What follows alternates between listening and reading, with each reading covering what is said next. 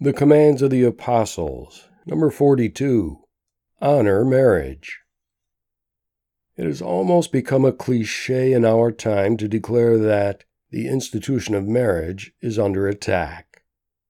It is a cliche because it is true. An all out war is on to destroy marriage as Christians understand it.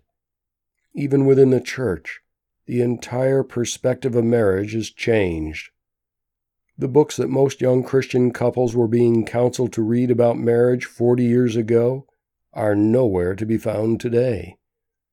The church has happily adapted to the world's changing mores about marriage so completely that a Christian marriage today is simply a worldly marriage cloaked in an external set of doctrinal beliefs that can loosely be called Christian. Unfortunately, these do not impact the marital relationship at the fundamental level of its origins. It takes little insight to rail against the cultural shift that has produced this change.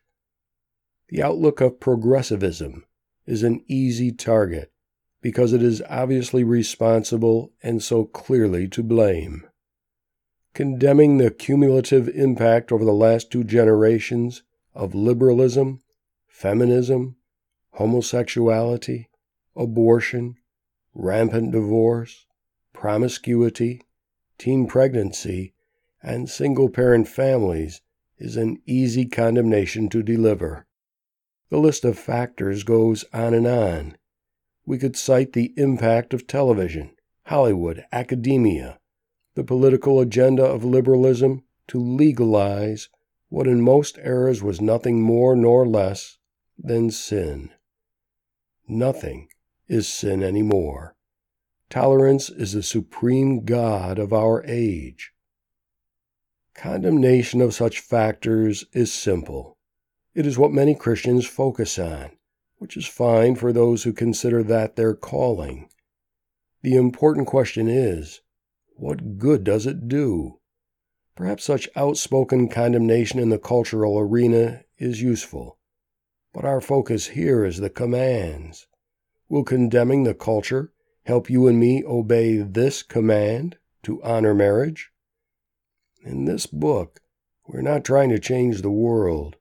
We're trying to change ourselves by learning obedience to the apostolic commands.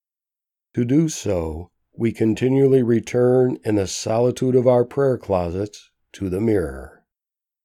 Therefore, this is perhaps the time for us to look into those two eyes staring back at us and ask in what ways the culture has subtly and invisibly infected our own perspectives with the cancer of its lies about marriage.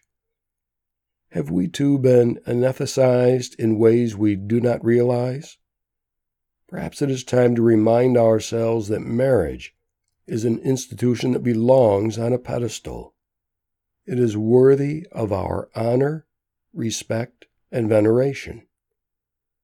As we read the above words, honor marriage is a command directed to you and me, not to Congress, the White House, Planned Parenthood, network executives, Hollywood producers, your local Board of Education, the Supreme Court, or the Board of Governors of our leading educational institutions we have to take for granted that these institutions have long since given themselves over to the lie of secular progressivism. How are you and I going to obey the command when we look in the mirror? I cannot predict what you will see when you look into that mirror. That's none of my business. I can only say what this ancient command says to me.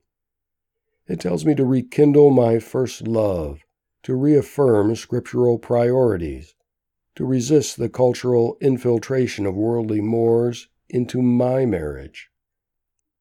I am a man, so honor marriage means nothing more nor less than to honor my wife, to honor the fact that marriage is sacred to her, that our marriage is her life, her covering, her protection, that she cherishes our marriage, she has taken my name for hers, that she has given her whole self to me.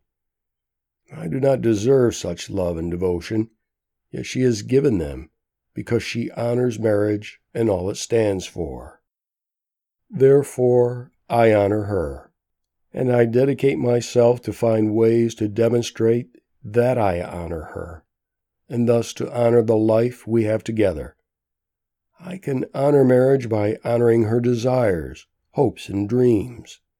I honor marriage by making her priorities my priorities, by dedicating myself to fulfilling her needs and hopes and dreams. I will not change the culture this day, but I can honor my marriage this day. Do not be mismated with unbelievers.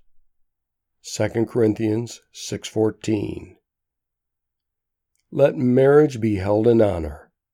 Let the marriage bed be undefiled. Hebrews 13:4 From the Commands of the Apostles by Michael Phillips, read by Michael Kimball. More information on this and similar writings may be found at fatheroftheinklings.com. Visit Amazon to purchase the Commands of the Apostles and other books by Michael Phillips.